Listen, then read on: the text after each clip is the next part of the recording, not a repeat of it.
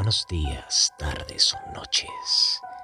Bienvenidos a tu podcast de terror, Los Cuentos de la Oscuridad, donde encontrarás los mejores cuentos disponibles para tus oídos.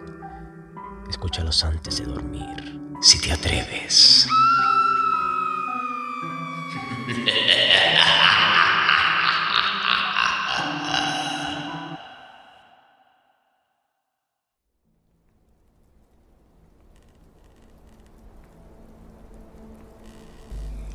La gallina degollada. Horacio Quiroga. Todo el día, sentados en el patio, en un banco estaban los cuatro hijos idiotas del matrimonio Mazzini Feraz. Tenían la lengua entre los labios, los ojos estúpidos, y volvían la cabeza con la boca abierta. El patio era de tierra, cerrado al oeste por un cerco de ladrillos. El banco quedaba paralelo a él, a cinco metros, y allí se mantenían inmóviles, fijos los ojos en los ladrillos. Como el sol se ocultaba tras el cerco, al declinar los idiotas tenían fiesta. La luz enseguecedora llamaba su atención al principio. Poco a poco sus ojos se animaban, se reían al fin estrepitosamente, congestionados por la misma hilaridad ansiosa, mirando el sol con alegría bestial, como si fuera comida. Otras veces, alineados en el banco, zumbaban horas enteras, imitando el tranvía eléctrico. Los ruidos fuertes sacudían a sí mismos su inercia, y corrían entonces mordiéndose la lengua y mugiendo alrededor del patio. Pero casi siempre estaban apagados en un sombrío letargo de idiotismo y pasaban todo el día sentados en un banco, con las piernas colgantes y quietas, empapado de glutinosa saliva el pantalón. El mayor tenía 12 años y el menor 8. En todo su aspecto sucio y desvalido se notaba la falta absoluta de un poco de cuidado maternal. Esos cuatro idiotas, sin embargo, habían sido un día el encanto de sus padres, a los tres meses de casados, Mazzini y Berta orientaron su estrecho amor de marido y mujer, y mujer y marido hacia un porvenir mucho más vital, un hijo. Qué mayor dicha para dos enamorados que esa honrada congregación de su cariño, libertado ya del vigo heroísmo de un mutuo amor sin fin ninguno, y lo que es peor para el amor mismo, sin esperanzas posibles de renovación. Así lo sintieron Mazzini y Berta cuando el hijo llegó, a los 14 meses de matrimonio. Creyeron cumplida su felicidad. La criatura creció bella y radiante, hasta que tuvo año y medio. Pero en el vigésimo mes acudieronlo una noche de convulsiones terribles, y a la mañana siguiente no conocía más a sus padres. El médico lo examinó con esa atención profesional que está visiblemente buscando las causas del mal de las enfermedades de los padres. Después de algunos días los miembros paralizados recobraron el movimiento, pero la inteligencia, el alma, aún el instinto, se habían ido del todo. Había quedado profundamente idiota, baboso, colgante, muerto para siempre, sobre las rodillas de su madre.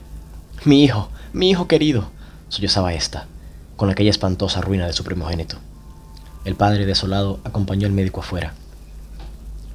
A usted se le puede decir, creo que es un caso perdido. Podrá mejorar, educarse en todo lo que le permita su idiotismo, pero no más allá. Sí, sí, asentía Mazzini. Pero dígame, ¿usted cree que es herencia? Que, en cuanto a la herencia paterna, ya le dije que lo que quería cuando vi a su hijo. Respecto a la madre, allí hay un pulmón que no sopra bien. No veo nada más, pero hay un soplo un poco rudo. Hágala examinar detenidamente. Con el alma destrozada de remordimiento, Mazzini redobló el amor a su hijo, el pequeño idiota que pagaba los excesos del abuelo. Tuvo asimismo que consolar, sostener sin tregua a Berta, herida en lo más profundo por aquel fracaso de su joven maternidad. Como es natural, el matrimonio puso todo su amor en la esperanza de otro hijo, nació este, y en su salud y limpidez de risa reencendieron el porvenir extinguido. Pero a los 18 meses las convulsiones del primogénito se repetían, y al día siguiente el segundo hijo amanecía idiota. Esta vez los padres cayeron en honda desesperación. Luego su sangre, su amor estaban malditos, su amor sobre todo. 28 años él, 22 ella, y toda su apasionada ternura no alcanzaba a crear un átomo de vida normal. Ya no pedían más belleza e inteligencia como el primogénito, pero un hijo, un hijo como todos. El nuevo desastre brotaron nuevas llamaradas de dolorido amor, un loco anhelo de redimir de una vez para siempre la santidad de su ternura. Sobrevinieron mellizos y al punto por punto repitióse el proceso de los dos mayores. Mas por encima de su inmensa armadura quedaba Mazzini y Berta una gran compasión por sus cuatro hijos. Hubo que arrancar del limbo de la más honda animidad, ya no sus almas, sino el instinto mismo, abolido. No sabían deglutir, cambiar de sitio, ni aún sentarse. Aprendieron al fin a caminar, pero chocaban contra todo, por no darse cuenta de los obstáculos. Cuando los lavaba mugían hasta inyectarse de sangre el rostro. Animábanse solo al comer, o cuando veían colores brillantes o oían truenos. Se reían entonces, echando fuera lengua y ríos de baba, radiantes de frenesí bestial. Tenían en cambio cierta facultad imitativa, pero no se pudo obtener nada más. Con los mellizos pareció haber concluido la aterradora descendencia, pero pasados tres años desearon de nuevo ardientemente otro hijo, confiando en que el largo tiempo transcurrido hubiera aplacado a la fatalidad. No satisfacían sus esperanzas, y en ese ardiente anhelo que se expresara en razón de su fructicidad, se agriaron hasta ese momento cada cual había tomado por sí la parte que le correspondía en la miseria de sus hijos, pero la desesperanza de redención ante las cuatro bestias que habían nacido de ellos echó por fuera esa imperiosa necesidad de culpar a los otros, que es patrimonio específico de los corazones inferiores. Iniciáronse con el cambio de pronombres. Tus hijos. Y como más del insulto había la insidia, la atmósfera se cargaba. Me parece, dijo el noche Mazzini, que acababa de entrar y se lavaba las manos, que podrías tener más limpios a los muchachos. Berta continuó leyendo como si no hubiese oído. Es la primera vez, repuso el trato, que te veo inquietarte por el estado de tus hijos. Mazzini volvió un poco la cara a ella con una sonrisa forzada. ¿De nuestros hijos, me parece? Bueno, de nuestros hijos. ¿Te gusta así? Alzó ella los ojos. Esta vez Mazzini se expresó claramente. Creo que no vas a decir que yo tenga la culpa, ¿no? Ah, no, se sonrió Berta muy pálida. Pero yo tampoco, supongo. No faltaba más, murmuró. ¿Qué no faltaba más? Que si alguien tiene la culpa, no soy yo. Entiéndelo bien. Eso es lo que te quería decir. Su marido la miró un momento, con brutal deseo de insultarla. Dejemos, articuló, secándose por fin las manos. Como quieras. Pero si quieres decir, Berta, como quieras. Este fue el primer choque, y se sucedieron otros. Pero en las inevitables reconciliaciones sus almas se unían con doble arrebato y locura por otro hijo. Nació así una niña. Vivieron dos años con la angustia flor de alma, esperando siempre otro desastre. Nada acaeció. Sin embargo, y los padres supusieron en ella toda su complacencia, que la pequeña llevaba a los más extremos límites del mimo y la mala crianza. Si aún en los últimos tiempos Berta cuidaba siempre de sus hijos, al nacer Bertita olvidóse casi del todo de los otros. Su solo recuerdo lo horrorizaba, como algo atroz que lo hubieran obligado a cometer. A Mazzini, bien que en menor grado pasábale lo mismo. No por eso la paz había llegado a sus almas. La menor indisposición de su hija echaba ahora afuera, con el terror de perderla, los rencores de la descendencia podrida. Habían acumulado él sobrado tiempo para que el vaso no quedara descendido, y al menor contacto el veneno se vertiera afuera. Desde el primer disgusto emponzoñado habíanse perdido el respeto, y si hay algo que al hombre se hace se siente arrastrado con cruel infusión, cuando ya se comenzó a humillar del todo una persona. Con estos sentimientos no hubo ya para los cuatro hijos mayores afecto posible. La sirvienta los vestía, les daba de comer, los acostaba con visible brutalidad. No los lavaban casi nunca. Pasaban todo el día sentados frente al cerco, abandonados de toda remota caricia. De este modo Bertita cumplió cuatro años. Y esa noche, resultado de las golosinas que eran a los padres absolutamente imposible negarse, la criatura volvió y tuvo escalofrío y fiebre. Y el temor de verla morir o quedar idiota tornó a rebatir la eterna llaga. Hacía tres horas que no hablaban, y el motivo fue, como casi siempre, los fuertes pasos de Mazzini. ¡Mi Dios! ¿No puedes caminar más despacio? ¿Cuántas veces? Bueno, es que me olvido. Se acabó. No lo hago a propósito. Ella sonrió, desdeñosa. No te creo tanto. Ni yo jamás te hubiera querido a ti, Tisquillía. ¿Qué? ¿Qué dijiste? Nada. Sí te oí algo. Mira, no sé lo que dijiste, pero te juro que prefiero cualquier cosa que tener un padre como el que has tenido tú. Mazzini se puso pálido. Al fin, murmuró con los dientes apretados. Al fin, víbora, has dicho lo que querías. Sí, víbora. Pero yo he tenido padres sanos, ¿oyes? ¡Sanos! Mi padre no ha muerto de delirio. Yo hubiera tenido hijos como los de todo el mundo. Esos son hijos tuyos, los cuatro tuyos. Massina explotó a su vez. Víbora tísica, eso es lo que te dije, lo que te quiero decir. Pregúntale, pregúntale al médico quién tiene la mayor culpa de la meningitis de tus hijos, mi padre o tu pulmón picado. Continuaron cada vez con mayor violencia, hasta que un gemido de Bertita selló instantáneamente sus bocas.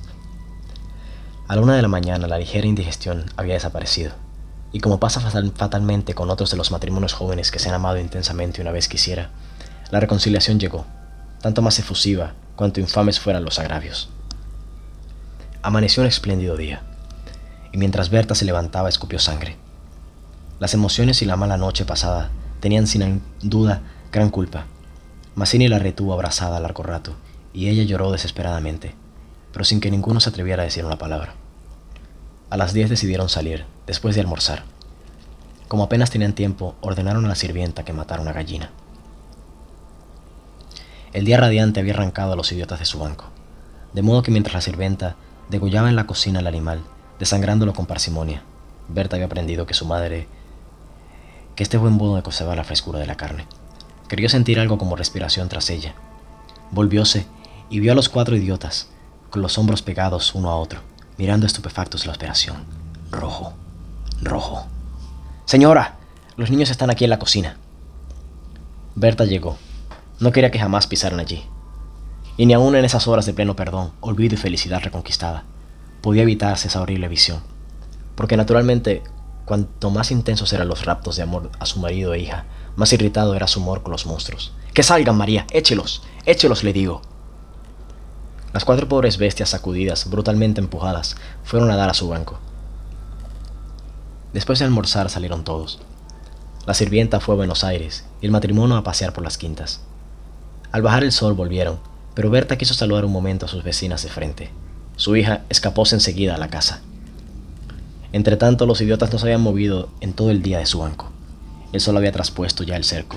Comenzaba a hundirse, y ellos continuaban mirando los ladrillos, más inertes que nunca. De pronto algo se interpuso entre su mirada y el cerco. Su hermana, cansada de cinco horas paternales, quería observar por su cuenta. Detenida al pie del cerco, miraba pensativa la cresta. Quería trepar, eso no ofrecía duda. Al fin decidióse por una silla desfonzada, pero aún no alcanzaba. Recurrió entonces a un cajón de querosene, y su instinto topográfico hízole colocar vertical el mueble, con lo cual triunfó. Los cuatro idiotas, la mirada indiferente, vieron cómo su hermana lograba pacientemente dominar el equilibrio, cómo en puntas de pie apoyaba la garganta sobre la cresta del cerco, entre sus manos tirantes. Vieronla mirar a todos lados y buscar apoyo con el pie para alzarse más pero la mirada de los idiotas se había animado. Una misma luz insistente estaba fija en sus pupilas. No apartaban los ojos de su hermana, mientras creciente sensación de gula bestial iba cambiando cada línea de sus rostros. Lentamente avanzaron hacia el cerco. La pequeña, que habiendo logrado calzar, el pie iba ya a montar las arcadas y a caerse del otro lado, seguramente sintióse cogida de la pierna. Debajo de ella, los ocho ojos clavados en los suyos le dieron miedo. ¡Soltame! ¡Soltame! Déjame, gritó sacudiendo la pierna, pero fue atraída. Mamá, mamá, papá. Lloró imperiosamente. Trató aún de sujetarse del borde, pero sintióse arrancada y cayó. Mamá. No pudo gritar más. Uno de ellos le apretó el cuello, apartando los bucles como si fuesen plumas, y los otros la arrastraron de una sola pierna hasta la cocina, donde esa mañana se había desangrado a la gallina, bien sujeta, arrancándole la vida segundo por segundo. Mazzini, en la casa de enfrente, creyó oír la voz de su hija. Me parece que te llama, le dijo a Berta. Prestaron oído, inquietos, pero no oyeron más. Con todo, un, momento después se despidieron. Mientras Berta iba a dejar su sombrero, Mazzini avanzó en el patio. ¡Bertita! Nadie respondió. ¡Bertita! alzó la voz más alterada. Y el silencio fue tan fúnebre para su corazón siempre aterrado, que la espalda se le heló de horrible presentimiento. ¡Mi hija! ¡Mi hija! corrió ya desesperado hacia el fondo, pero al pasar frente a la cocina, vio en el piso un mar de sangre. Empujó violentamente la puerta entornada y lanzó un grito de horror. Berta, que ya se había lanzado corriendo a su vez al oír el angustioso llamado del padre, oyó el grito y respondió con otro. Pero al precipitarse en la cocina, Mazzini, lívido como la muerte, se interpuso conteniéndola. ¡No entres! ¡No entres! Berta alcanzó a ver el piso inundado de sangre. Solo pudo echar sus brazos sobre la cabeza y hundirse a lo largo de él con un ronco suspiro.